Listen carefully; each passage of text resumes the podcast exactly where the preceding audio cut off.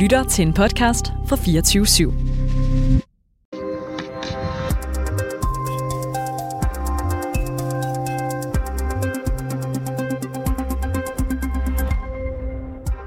Vi er i Erding i det sydlige Tyskland.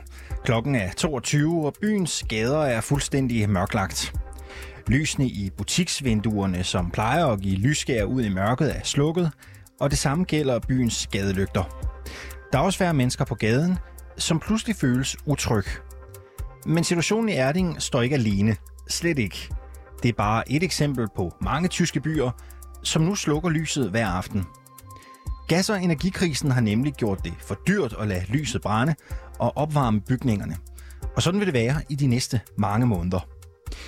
Tyskernes afhængighed af den russiske gas har nemlig medført, at det nu er et af de lande, der går et usikkert vinterhalvår i møde. Wir befinden uns, das muss man so sagen, in der größten Energiekrise in Deutschland. Ja, du lytter til konfliktzonen, hvor vi i dag ser nærmere på den europæiske gaskrise. Vi spørger, hvad et land som Tyskland har tænkt sig at gøre, og om der i virkeligheden er så meget at stille op med russerne, som står med gashåndtagene i den anden ende. Mit navn er Alexander Vils Lorentzen. Velkommen til konfliktzonen. Anders Overvad, velkommen til programmet. Mange tak. Du er chefanalytiker ved Tænketanken Europa, hvor du blandt andet har fokus på EU's energiforsyning. Øh, allerførst, hvem fører gaskrigen lige nu? Er det Putin, eller er det Europa, der står med de stærkeste kort på hånden? Uh, jeg vil sige, i lang tid der så det ud, som om Putin ville vinde, men Europa har været ude i rigtig øh, rettidig omhu. Man har været rigtig god til at finde nye gasleverandører, Katar, Azerbaijan, USA, Kanada, men vi har også været rigtig gode til at få gas på vores lager, og derfor så er det situationen i dag langt bedre, end den bare var for et par måneder siden. Så lige nu, der synes jeg faktisk, at Europa fører, men derved ikke sagt, at den her krig ikke kan nå at vende tilbage til Putins fordel endnu øh, mod vinteren. Og hvordan ser de der gaslager, deres beholdning, hvordan ser de ud? Jamen, de er faktisk øh, rigtig, rigtig positivt. Vi havde et håb om, at vi her 1. november skulle have de der 80% genopfyldning på vores gaslager. Der er vi allerede nu, så vi er faktisk næsten over en måned før tiden. Og det har været en kæmpe indsats for de europæiske lande, hvor man målrettet er gået efter at spare på gassen for at kunne fylde op på lagerne i stedet for. Og men os lige om over hvad. Hvorfor er det, Europa står i den her situation lige nu? Det gjorde vi faktisk, vi skal have ret lange briller på, men skulle man kigge på det med de grønne omstillingsbriller, så er vedvarende energi for mange en rigtig dyr affære at sætte op. Men når man så har det, så er strøm billig. Står man i en situation, hvor man har rigtig meget kul og olie og alle de her fossile brændsler, så er naturgassen billig vej ind i den grønne omstilling, fordi de er billige at bygge, lidt dyre at drive. Men for mange lande, der var det det første skridt ind i det, fordi naturgas forurener mindre end kul gør.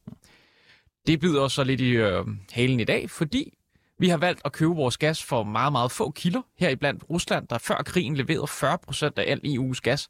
Og en så stærk afhængighed, det efterlader en meget stærk, eller stor sårbarhed, som Putin i den grad udnytter. Hvem i Europa står lige nu med den største hovedpine i forhold til gasleverancerne? Ja, men øh, Tyskland er jo et af de lande, som øh, får absolut mest russisk gas, og derfor så er de i gang med at få udbygget noget ny infrastruktur, LNG-terminaler op ved deres havne, så de kan få gas fra andre steder. Hvis de ikke kommer ret tid, så står Tyskland med en ret stor hovedpine.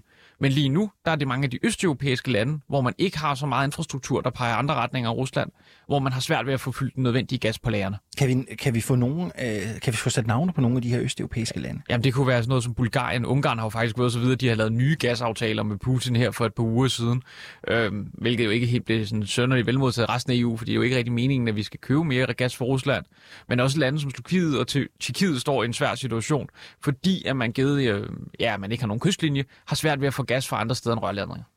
Også velkommen til dig, Lasse Solsunde. Jo, mange tak. Du er 24-7's korrespondent i Tyskland. Du er i København og er med i studiet i dag. Og når vi nu taler om Tyskland som case, giver det jo også god mening, at du er her. Sådan helt overordnet, Solsunde.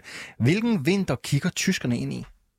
Jamen, de kigger ind i en vinter, hvor de, hvor de tænker, at de har, hvad kan man sige, lige nu styr på gaslagerne. Altså, vi er oppe på 85 procent af, af, så at sige, af den totale Øh, men vi ved jo ikke, hvor hård vinteren bliver. Bliver det en, øh, en, altså en iskold vinter, hvor man kommer til at bruge meget gas? Det står jo fuldstændig frem i det uvæse. Og det er jo selvfølgelig sådan den der, hvad kan man sige, klimatiske øh, stemning, der ligger lidt over det hele, at man ikke ved, øh, hvordan det kommer til at gå. Øh, og vi ved jo heller ikke præcis, hvordan forbrugerne kommer til at reagere. Vi kan se her, som du startede med, altså nogle af kommunerne, de skruer ned for så at sige, offentlige forbrug. Det giver et par procent, og giver måske også lidt på den symbolske konto, men viser, at det offentlige går foran, og forhåbentlig følger de private efter. Men, øh, men altså, hvis vi ser på industrien, det er jo så noget af det, som, hvor vi kan måle det på. Tyskland er jo et kæmpestort industriland. Altså, vi har for eksempel i Sachsen-Anhalt har vi et ammoniakværk, Tysklands største. De bruger, hvad der svarer til halvanden million husholdningers forbrug af gas om året. De er altså lukket fuldstændig ned, øh, sendt 900 øh, af deres medarbejdere på, øh, på, på lang ferie, så at sige. Og nu henter man så ammoniakken, som er sådan et, et gødningsprodukt, det henter man så i udlandet. Altså, og det ser vi mange steder i Tyskland. De store industrigrene, de lukker simpelthen midlertidigt ned, og så køber man sine ting andre steder. Fordi at ja, man skal spare på gassen. Hvad med den øh, helt almindelige tysker? Altså, aner man en eller anden form for spareiver blandt tyskerne, når vi ser den situation, vi har nu? Ja, altså der er jo sådan, på en måde sådan lidt poppet, er der kommet sådan en masse sådan noget spareråd, husk at, at, tage de kolde bade, og måske, altså, øh, altså der er kommet sådan noget, en, en, øh, en, en, øh, en formaning fra, fra, den, fra politisk hold om, at tyskerne skal holde igen. Øh, og det kan man sige, det ser vi jo først en rigtig slå igennem, når forbruget for alvor begynder at stige. Altså det er inden for industrien, man, man for alvor kan, kan spare noget energi, og hvor de almindelige tyskere jo så, altså vil man holde op med at have varme i stuerne? Nej, det vil man nok ikke. Øh, altså, øh, og der har, kan man sige, den tyske forbruger jo også, så at sige, forrang frem for industrien. Man siger, jamen det er, øh, det er den enkelte tysker og den enkelte forbruger, som, som så at sige skal, skal kunne trække på energien øh, frem for industrien. Du siger øh, det her over hvad lidt tidligere. Tyskland det er absolut et af de europæiske lande, der under normale forhold er storforbrugere af russisk gas. Op imod 60 procent af tysk gas kommer fra Rusland. Øh, gasledningen øh, Nord Stream 1, som normalt fører gas fra Rusland til Tyskland, den er lukket lige nu. Og russerne de har forklaret det med, at så længe der er sanktioner, så kan eller vil de ikke levere gas til Europa. Øh, altså, hvor slemt ser det ud? Eller spurgt på en anden måde. Øhm, ja, lad mig egentlig spørge dig, Lasse. Hvor meget gas står et land som Tyskland til at miste på det her? Øhm, altså, jamen, de står jo til at miste, altså cirka 40 procent af deres leverancer kommer fra, øh, ja, fra Rusland gennem Nord Stream. Øh, men altså det, som øh, Anders også kan, kan fortælle lidt mere om, det er jo så, at, at en del af gassen kommer jo stadigvæk, de kommer så bare gennem Ukraine eller gennem Tyrkiet, Øh, og der, der bliver der lige nu, kan man sige, man arbejder på højtryk på at få få det der hedder den flydende gas, altså LNG-gassen til. Men altså lige nu mangler man i Tyskland for eksempel at bygge nogle terminaler, der skal modtage øh, altså den flydende gas. Mm. Altså så man er sådan, øh, man improviserer lidt, så godt man nu kan, øh, og øh, man er også begyndt at lave netop de her nye aftaler med med mellemøstlige stater. Så, så det er ikke fordi, at der ikke kommer gas til Tyskland. Det, det kommer bare sådan i sådan, hvad kan man sige, langsommere pace. Vi ved jo ikke, øh, hvad der venter øh, rent vintermæssigt endnu i øh, Tyskland. Nogle steder i Tyskland taler man jo om, om det, der risikerer at blive en såkaldt vudvinter, altså en, en vinter med, med opstandelser, med, med vrede tyskere på gaderne. Kan du ikke sætte et par ord på, hvordan tyskerne forbereder sig på den tid, der kommer? Altså en tid, hvor alt bliver en hel del dyrere? Ja, altså det som øh, mange tyskere jo har som et kæmpe problem, altså hvis man nu har for eksempel en naturgasfyr, som, øh, ja, som står og buller nede i, øh, i kælderen, jamen så er der en del tyskere, som kan se, at, øh, at prisen er stedet måske fra 200 euro om, om, øh, om måneden til over 1000. Øh, altså der er mennesker, som ikke vil kunne betale deres regninger. Og, og, og nu er der så kommet en kæmpe stor hjælpepakke på 488 milliarder kroner, for at være helt nøjagtig.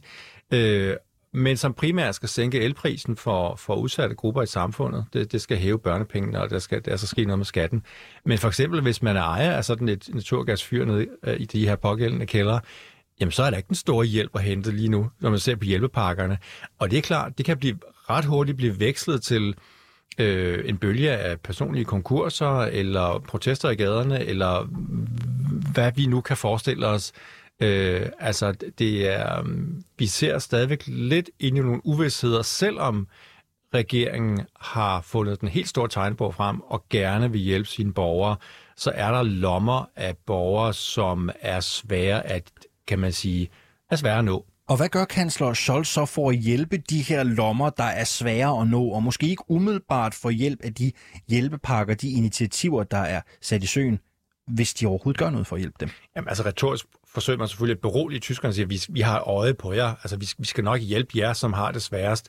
Men, øh, men altså, hvis man skal, har det svært, så skal man måske først ud og, og øh, altså, ud og buller lidt og fortælle, hvor svært det er. Eller der skal være noget mere, øh, kan man sige, spot på de folk, som, øh, som så ikke kan betale deres regninger. Altså, det, det er jo den vej, det går. Altså, politik, det er jo, kan man sige, reagerer nogle gange kan, ud fra nogle behov, som lige er opstået lige for øjeblikket. Ikke? Altså, så derfor øh, ser vi på en politisk klasse, der, der lige nu forsøger sådan at opruste øh, retorisk og sige, at vi, vi skal nok hjælpe jer. Øh, hvordan det så kommer til at ske, det er så stadigvæk visse steder lidt i det uvisse. Vi skal lige en øh, tur øh, til Leipzig. Prøv lige at høre med her en gang.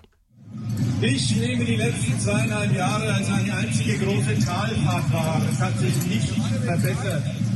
Ja, for, øh, for ganske nylig, der var der altså demonstrationer i gaderne i Leipzig. Her gik flere end 5.000 mennesker på gaden i protest mod de høje energipriser, blandt andet med et rødt banner med teksten, her går den røde linje. Øh, Solsunde, jeg nævnte jo, at nogen frygter en såkaldt vudvinter, en vredens vinter i Tyskland. Men hvor stor er den her vrede fra tyskerne nu over den nuværende situation? Man kan sige, at de seneste par år har vi jo set sådan en, en opsparet vrede. Altså først så vi jo corona, øh, hvad kan man sige, øh, coronapolitikken som, øh, og nedlukningerne, som har været meget upopulære i Tyskland, og som har motiveret et, et hvad kan man sige, et par millioner tyske borgere til at være ekstra protestivrige. Øh, og jeg vil sige, at det, det er det samme publikum, som måske lige nu øh, er ved at spidse, øh, kan man sige, demonstrationsskoene, og er gerne vil ud og protestere igen, øh, fordi at ja, det kommer også til at ramme dem, at øh, energipriserne stiger så voldsomt. Hvad med dig selv egentlig? Du bor i Tyskland. Hvordan mærker du det? Jamen, jeg kan da se, at mine øh, udbydere af at dem med gas og, og strøm og sådan noget, de siger, jamen nu hæver vi lige prisen sådan ret pænt, vil jeg sige. Øh, ikke at jeg får, kan man sige helt personligt, jeg har en lille lejlighed i Berlin, jeg får ikke nogen sådan kæmpe regning, men øh, altså det er en væsentlig stigning. Øh, ja. Lasse Sol Sunde, 24-7's øh, korrespondent i Tyskland. Øh, tak fordi du var med i programmet i dag. Så tak.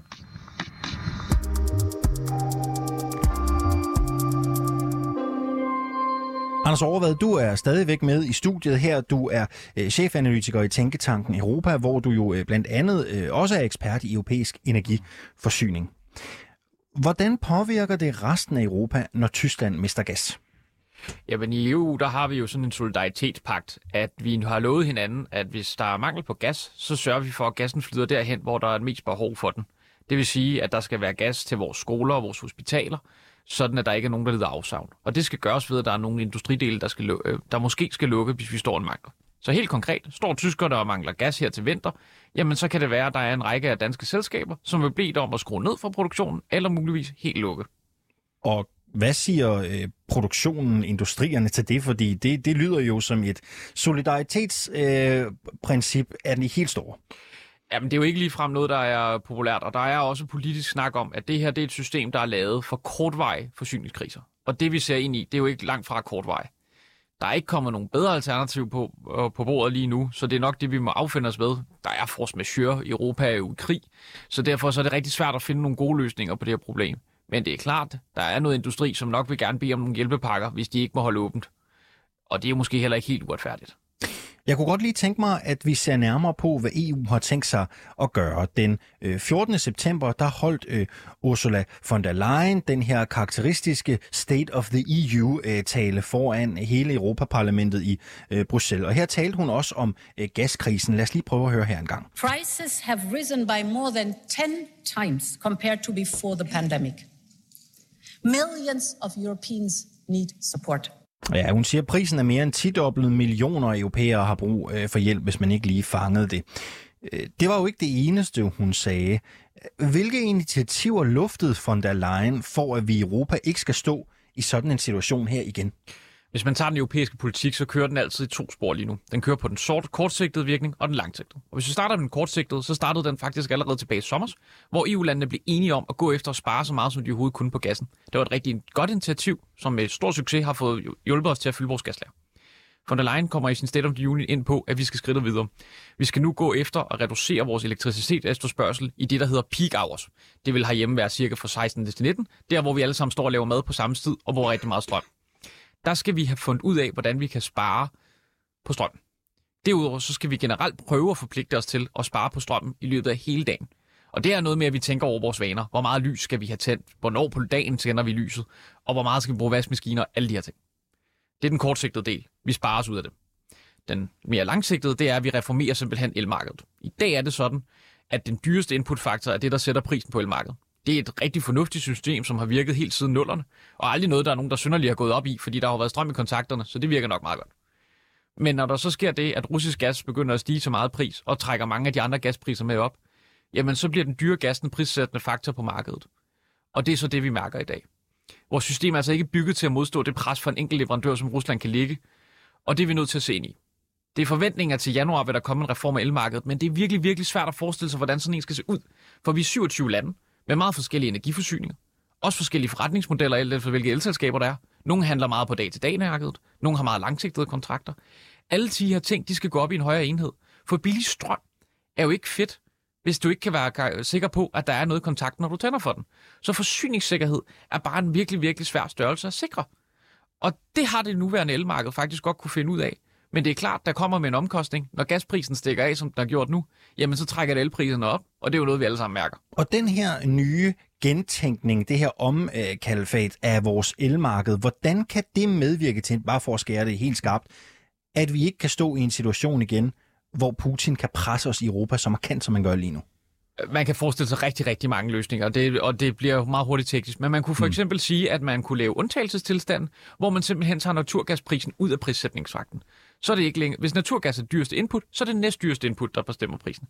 Problemet er så, at når der skal produceres strøm med naturgas, så er de ikke garanteret, at de kan få de priser, de skal have for at dække deres omkostninger. Så der er sådan en helt problematik om, hvordan man dækker det. Men det er teoretisk set muligt at forestille sig, at man kan hive gassen ud, og så skal staten betale virksomhederne for at producere. Men altså, vi skal heller ikke nogen hemmelighed, at europæiske stater generelt har alt, alt for meget gæld. Så har vi råd til de udgifter, hvis vi står i en langsigtet forsyningskrise? Det er det store spørgsmål. Ursula von der Leyen øh, sagde også i sin tale, at vi har været gode til at rykke sammen i bussen. Altså vi har vist, at vi ikke er egoistiske på nationalstatniveau, men vi i den grad formår at hjælpe hinanden i EU, når krisen krasser. Tror du, og det er jo igen også et stort spørgsmål, men er vi i EU som fællesskab i stand til at skabe initiativer, der gør, at vi kommer ud af den her situation, den her pression fra Rusland? Kan, kan det lade sig gøre, tror du? Ja, det tror jeg, kan. Jeg synes faktisk, hvis vi kigger bare for lige siden Brexit faktisk, så har EU hver gang, der har været udsat for en krise, vist sig ekstremt modstandsdygtigt. Englænderne troede, de kunne splitte os ad. Det fandt de i den grad ud af. Den gik ikke. Så kom coronakrisen, og selvom der var lidt tumult i starten, hvor vi begyndte at overbyde hinanden for at købe masker og den slags, så fandt vi jo relativt hurtigt ud af at gå sammen og få samarbejdet op at køre. Det samarbejde har jo den grad inspireret den nuværende krise, hvor vi på rekordtid er blevet enige om nogle af de hårdeste sanktioner, der overhovedet kan findes mod Rusland. Der har vi lavet seks pakker på rekordtid. Vi er blevet enige om at spare på gassen. Vi bliver nu enige om at spare på strømmen. Vi er blevet enige om, at solidariteten skal holdes. Så jeg er egentlig meget fortrøstningsfuld. Men når vi også hører om demonstrationer i Leipzig, og der skal vi ikke glemme, at det sker altså ikke kun i Tyskland. I Italien, der har øh, øh, Salvini jo også været ude at sige, måske skulle vi faktisk slække på restriktionerne, fordi det her det gør ondt på forbrugerne. Vi har behov for at få gas. Så der er jo politiske strømninger, der mener, at vi er gået for langt i vores sanktionspolitik. Og det pres kommer ikke til at blive mindre, når vi går igennem vinteren. Og hvis vi skal kigge ind af, har vi så i Europa været for naive i forhold til at kunne Øh, gennemskue, at Rusland måske ville lukke for gassen selv? Helt klart, det synes jeg også var noget af det, man skulle byde mærke for uh, Ursula von Leyen's tale, hvor hun også selv lægger hovedet på blokken og siger, at vi har ikke hørt efter. Der har været stemmer inde i Europa, særligt for de estiske og baltiske lande, også de mange af de østeuropæiske, der har sagt det her i mange år. Putin spiller ikke det samme spil, som I gør. Men altså det tyske Wandeldurk-handel, gennem forandring, gennem handel, skaber vi samhørighed, og derved fjerner vi kriser. Det er jo hele det europæiske projekt, der bygger på den her tanke. Det er bare også død nu. Vi kan godt se, at verden er anderledes. Kina spiller heller ikke efter vores regler. Der er behov for en nytænkning. Men det er meget svært at ændre afhængighed, når du snakker inden for energi. For energiinfrastruktur, det tager tid at bygge op. Og lad os lige blive ved Kina. Nu nævner du det selv. Øhm, det kom jo for nylig frem, at russerne kigger mod Kina. De vil bygge Rusland altså en gasrørsledning Asian Force Siberia 2, som går til Kina, og desuden skrue op for gasleverancerne i den ledning, der allerede ligger imellem de øh, to lande. Er det overraskende? Overhovedet ikke, og det har været kendt meget længe. Det, jeg tror, der kommer til at overraske Putin rigtig meget, det er, at kineserne de handler altså ikke ligesom europæerne. Han kommer ikke til at få lige så meget profit for sin gas, når han skal sælge den til Kina. Og Kina kommer ikke til at være ind i en strategisk afhængighed af Rusland på samme måde, som Europa gør. Så han har byttet en handelspartner, som rigtig gerne vil samarbejde, for en, som spiller på sin egen bane, banehandel. Øh, det kommer til at være en anden øh, vilkår, de skal fremad igennem Rusland. Og så er det også vigtigt at nævne, at den her ledning, den skal først stå færdig om tre år efter planen. Så det tager også lidt tid, før han kan vende sin gasleverance. Ja, så Putin han rækker i virkeligheden hånden ud til en dårligere handelspartner af det, du siger. Med det en mente, hvad er det så russerne og Putin vil opnå ved at lukke for gassen til Europa? Jamen, han vil jo øh, opnå det præcis, han gør lige nu. Han vil have vrede europæerne i gaderne. Han vil have politisk pres på de europæiske lande. Et politisk system, uanset hvor stort det er, kan jonglere et vist antal bolde. Og altså politisk indrigspres, hvor folk de står og råber, at vi skal have hjælp til at betale vores energiregninger, er jo også noget, der gør, at man falder ret hurtigt i meningsmålingerne. Så jo mere han kan presse befolkningerne for at sige, nu må Ukraine også lave en fredsaftale med Rusland, men jo mere får han egentlig vundet, og jo mere lykkes han med det, han gerne vil. Og nu kigger vi så ind i øh, en vinter, der er øh, uvis for Tyskland, men jo i høj grad også for mange andre europæiske lande, som du siger øh, i interviewet i dag. Hvor lang en energikrise kigger vi europæere egentlig ind i, som du ser det? Øh, jeg tror ikke, vi skal regne med, at det her det forsvinder lige forløbig. Hvis øh, vi husker tilbage i februar, så ramte vores gaslager et historisk lavt niveau. Vi havde haft en hård vinter, men vi fik stadigvæk gas fra Rusland. Men alligevel var der kun 20% gas i vores lager. Også fordi Gazprom måske ikke lige havde været så god til at fylde deres. Men når vi snakker om alt den snak, vi har taget om, hvor svært det har været at fylde lagerne, på trods af at få russisk gas. Det trick, det skal vi gennemføre igen næste år, uden at få mange af de leverancer, vi plejer at få. I dag er den jo russiske gas nede og fylde 9% af det, EU får. Det bliver rigtig, rigtig svært også til næste år at få fyldt gaslagerne op for at kunne sikre forsyningssikkerheden. Så vi må også ende med, at vi nok står i en lidt ny virkelighed i energimarkedet, i det næste stykke tid. Og det er jo også derfor, at kommissionen går ind og siger, at måske skal vi lige lave en lidt større omforkaldning af vores elmarked. Fordi det her, det forsvinder så, ikke Så hvad er tidshorisonten, jeg tror du? Bare et slag på tasken? Jeg tror godt, vi kan desværre stå i den her situation et par år, men jeg vil også være med en lidt til ro, fordi øh, virkeligheden har overrasket gang på gang siden den her krig start, og hvis krigen slutter, så kan det jo være, at vi finder ud af at øh, lave en eller anden form for løsning. Men der er jo også bare den mulighed, at det, grav, det bliver en skyttegravskrig med, med to fløje, der bare har gravet sig ned. Og her til sidst, hvem ender med at vinde øh, den, her, øh, den her gaskrig? Bliver det Europa, eller ender det med at være Putin, der kommer ud som den stærke? Det Kort gør Europa. Fordi kigger du på, hvordan sanktionerne allerede er ved at kvæle russisk økonomi, tusindvis af udenlandske virksomheder har forladt dem, øh, mange højt uddannede russere stikker af, og Yale har lavet en større rapport, der viser, at det her det har nogle ekstremt langsigtede konsekvenser for den russiske økonomi. Den har de tabt.